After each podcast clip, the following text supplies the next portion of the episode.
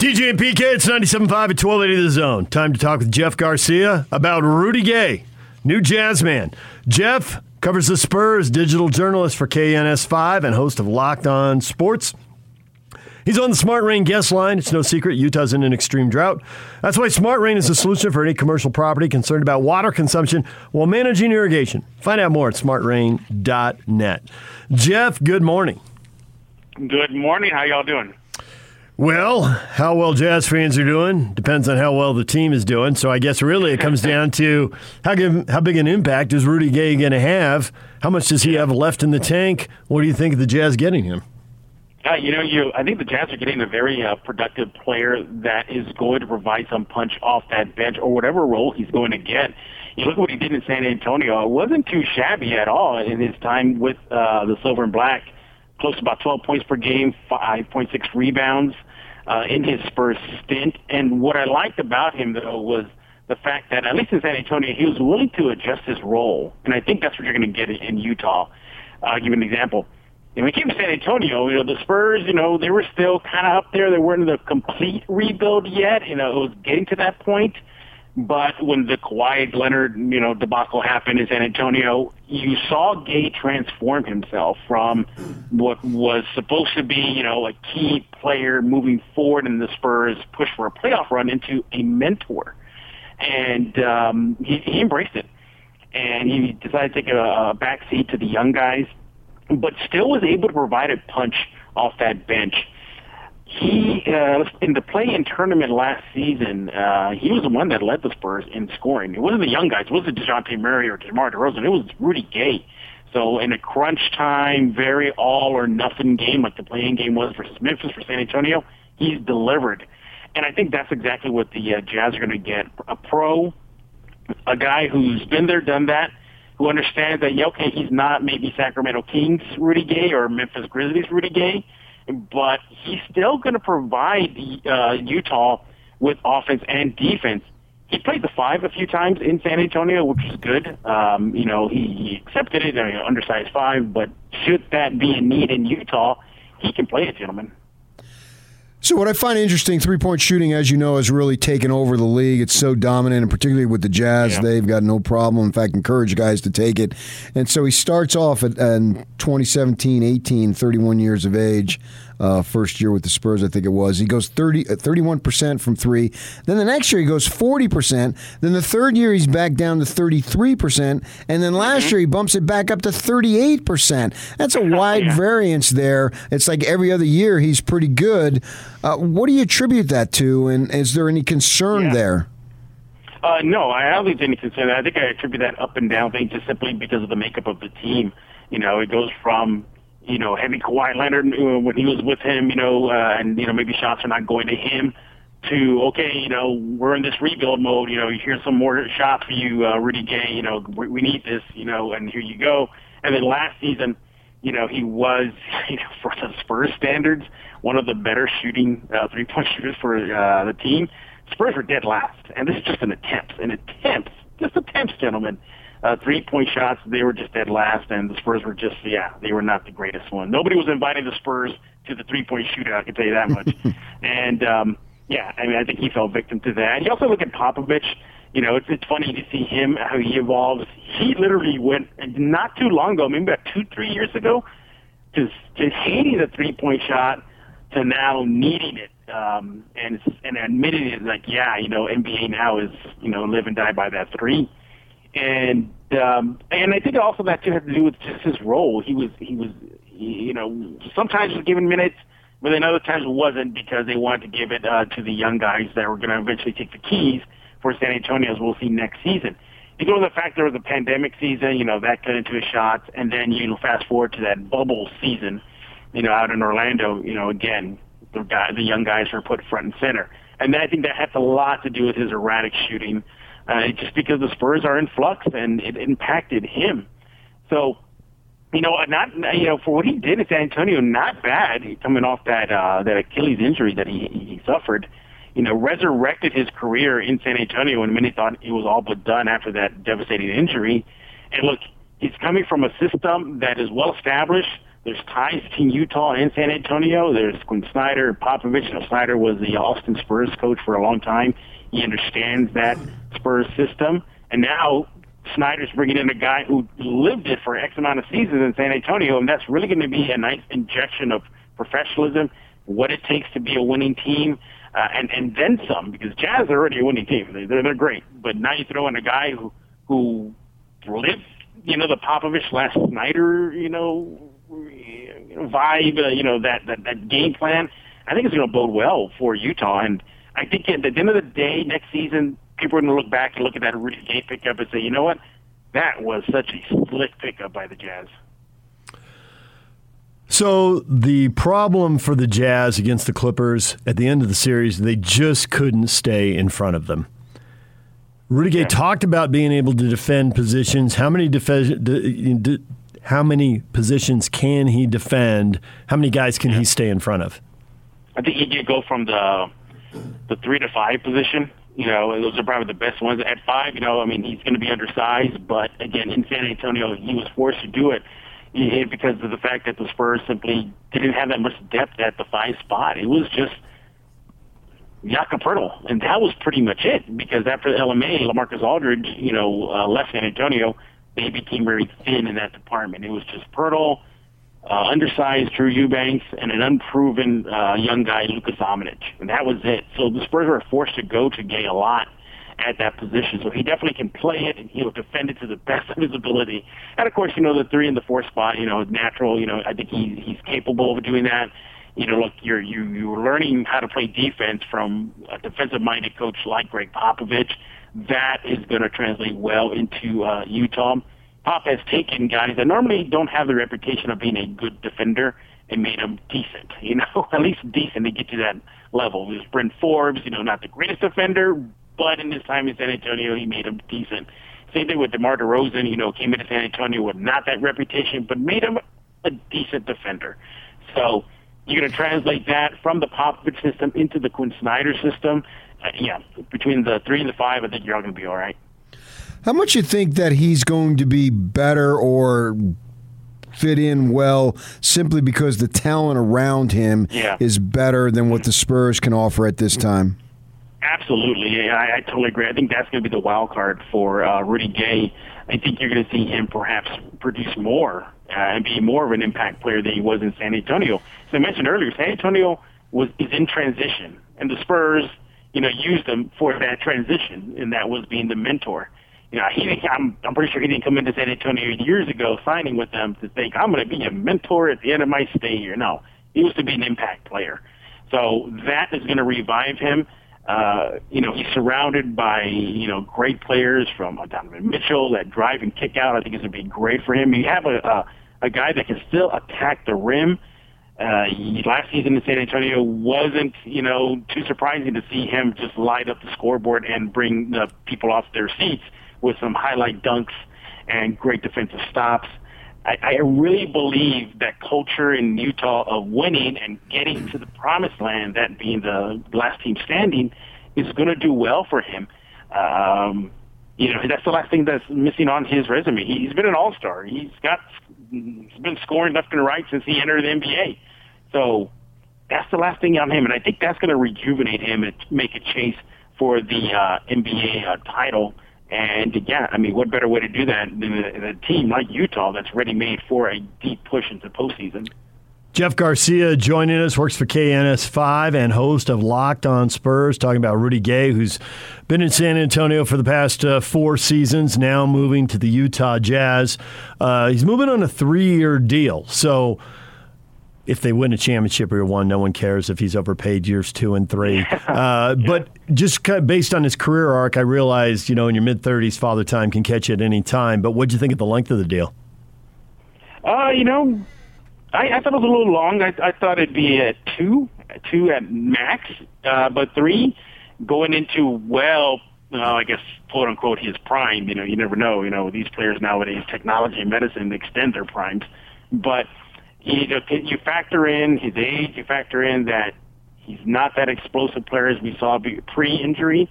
And I thought it was a little too long. I, I think I would have gone with maybe a two plus team option, maybe. I think that would have been the smarter uh, route to go. But hey, look, you know, you know, worst case scenario, worst worst case scenario, you know, if there's a deal to be made, you have a guy, a veteran uh, that you can move. It sounds like a team friendly deal as far as um, cap space. You know, they didn't break the bank on him, so that's good. And all in all, I think um, I really believe that Rudy Gay with Utah is, is going to be one of those under the radar moves. I really believe that. It, you know, he's going to be surrounded by that that winning culture, as I mentioned. You know, the, the Quin Snyder, Popovich there. It's going to be seamless, and I think it'll be money well spent for Utah because last season you saw sometimes they struggled, and um, whether it be inexperienced or just young, you know, what have you.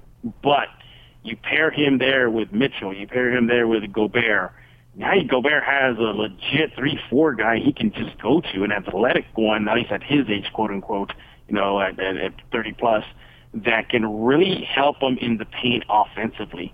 So all in all, good move by Utah. Deal was a little too long, but I, I, I think it'll pan out. One of the uh, as- aspects of a Quin Snyder's offense, you know, we talked about the three and shooting it, but the ball's got to move, and it can't stick. You don't have a lot of individual yeah. dribbling. Mitchell does it to an extent. Jordan Clarkson does it probably more to an extent. But other than that, the ball is constantly moving. How's Gay's ability to anticipate the pass and the ability to make the pass? Absolutely, I think it's, it's top notch. You know, you, you look at what he uh, had to deal with in San Antonio uh, up and coming guard, Dejounte Murray, you know, pinpoint passing. DeMar DeRozan, you know, he was the leading uh, facilitator for San Antonio last season. Uh, so you look at that, you know, always uh, head on a swivel, ready to catch. And he's a pro. You know, he, he's been there, done that. He, he exactly knows to anticipate passes, you know, for, out of the passing lanes. And he's going to get that, whether it be from Clarkson or, or, or Mitchell or Conley you know, I, I think that will mesh well, and I think uh, Utah Jazz fans have nothing to worry about when it comes to that aspect of his game. Now, you know, you, you know, again, it could be a product of the fact that the Spurs are simply in transition. But you know, last season in San Antonio, there was some erratic play. There was, you know, sometimes he looked like great. You know, he could be the next six man of the of the year award winner off coming off that bench for San Antonio. But at the same time, he was also injected into the starting lineup a few times last season for the uh, Spurs. So, you know, that simply could be, you know, lineup shuffling, could attest why he was a little inconsistent at times. But look, you know, despite the fact that Spurs had a lot of young guys and the youth movement is now officially on, even though it was started last season, Spurs fans, um, you know, were, at times were crying. Um, bad tears because they did not want to see him on the court. They wanted the young guys to get the run, but he got that run last year. So he's not coming in rusty. He's not coming in, you know, barely played any games. He got a good chunk of games under his belt last season, despite the fact that the Spurs were in rebuild mode. So you couple that with the fact that he's likely going to see a spike in minutes, more playing time off that bench for Quin. Uh, yeah, I mean, great, great, great signing. I think Jazz fans will be excited for him. So with the Spurs being in full rebuild mode, as you say, and obviously they are, yeah. they've got Gregg Popovich at 72 years of age. When is he going to step aside and let Becky Hammon be the coach?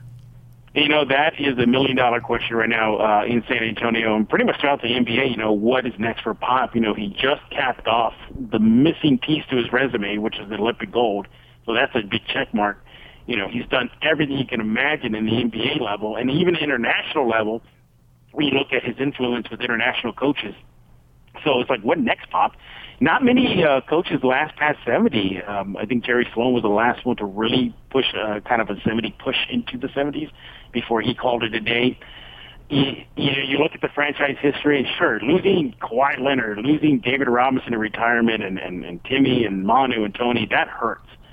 But I think when Pop does call it a that is going to be a real big hit to the franchise. Um, because who fills in those shoes? Do they stay in house and you know promote Becky? You know, which seems to be the logical choice, or did they go out of house, out of the family, and bring somebody in? My point is, is that there's going to be a big regime change as far as that sideline patrolling is concerned.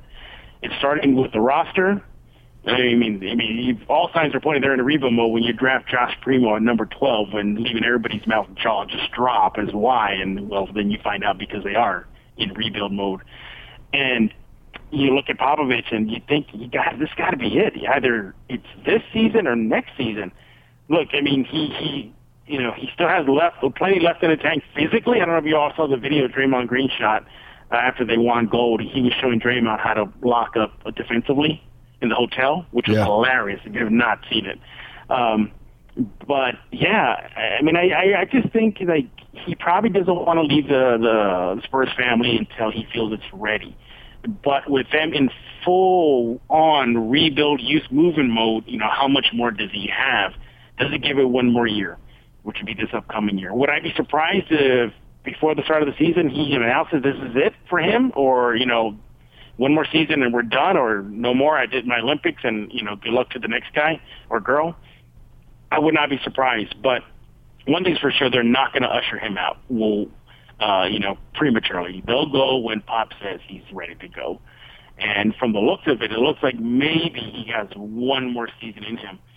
But you look at what he said so far. He said that he will leave when Tim Duncan exits. That didn't happen. He said that he will leave when his big three, uh, you know, all retires. That didn't happen. He said that he will leave to honor LaMarcus Aldridge's time with him when he signed with San Antonio. That didn't happen because LMA is no longer a Spur. So you see a pattern here. He's just not ready to let it go, and would not be surprised if he comes back and says, "Yeah, I'm going to give it one more year." Well, Jeff, we appreciate the time. Thanks for coming on the air with us and uh, telling folks about Rudy Gay. Yes, sir. Anytime. Thank All right. you very much. Jeff Garcia, San Antonio Spurs digital journalist for KENS 5 and host of Locked on Spurs. I'm glad that they gave Rudy Gay three years Because, because that shows an extreme commitment to win now. Because Kevin O'Connor has always said we can get guys here, probably going to have to overpay him, mm-hmm. and sometimes you know not just literally the individual salary, but it's the length of the salary, and so especially for the older guys. He's going to be 38 at that time. All right. That potentially is problematic. Guys take better care of themselves and the advancement we were talking about medicine and so forth and training. I mean it's, it's certainly it's the best it's ever been. But asking a 38 year old to stay in front of a 24 or 27 year old who's an elite athlete is a big ask. Right. And it's going to be hard. But what it shows me, what I take from that, what I take from the Conley thing of 70 some million dollars and all this stuff is yeah, okay, that's expensive, but it's expensive to win.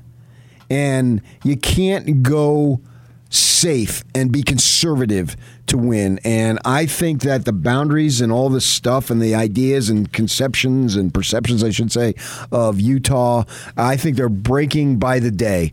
But they're still there to an extent, no doubt about it. And so, what it's going to take, it's going to take some cash probably to get guys to come. And they're willing to put the cash out. And yeah, all right, uh, so three years may be problematic, but if we're sitting on a title or two, who gives a flying you know what, You know. right? Well, You've got to be bold. I don't think the overpaying them is ever going to change because I don't think that's purely about compensating people for coming to Utah. Could it be? Sure, absolutely. In some cases, is it definitely? Sure. But even if everything else is equal, to get to your original point about how hard it is to win and how committed you have to be, if you're that committed to winning and you're trying to get Rudy Gay in this instance, but Danny Manning 20 years ago and who knows 20 years from now, if you're trying to get that person and someone else thinks they're the missing link, they're going to overpay by a little bit. And you're going to have to overpay by a little bit. So I just think that competitive, it's a bidding. If, if multiple teams really want you, you're going to get a little more. I told you that a long time ago in radio. When you came in and you got your first job, there was only one person offering you a job, so they could offer you bottom dollar, and they knew it and they did. You bet your bottom dollar. Right. And you wanted more because, well, of course you did. Everybody wants Well, I more. knew I'd never be paid to your level, Not true. and I'm still, Not you know, true. that's just not going to happen. Not true. Liar, liar. Pants on fire. Am I the only dude who took actually took a pay cut to move to Utah? Which is a true story. I took a pay cut to move here. Oh man, you blew Paycheck it. is why I live in Utah. Yeah, but when you had leverage, when you had two people bidding for you, suddenly they were willing to pay more. So I think that whole over Right. they overpaid. Somebody was always going to overpay. and it was if you're sweet. a good if you're a good NBA player and multiple teams view you as a missing link, You're gonna overpay. Once I got to happen. ten bucks an hour in radio, I thought I had it made. I called up my father. I said, "Dad, you're not going to believe this. Not only you better sit down, you better lie down." You saved a school six hundred grand. Six hundred thousand. All right, DJ PK, it's 97.5 and 1280 the zone. What is going on with Arizona State football? How many coaches are going to get sidelined here? Doug Haller, Arizona State writer for The Athletic, will join us at 9 o'clock. Stay with us.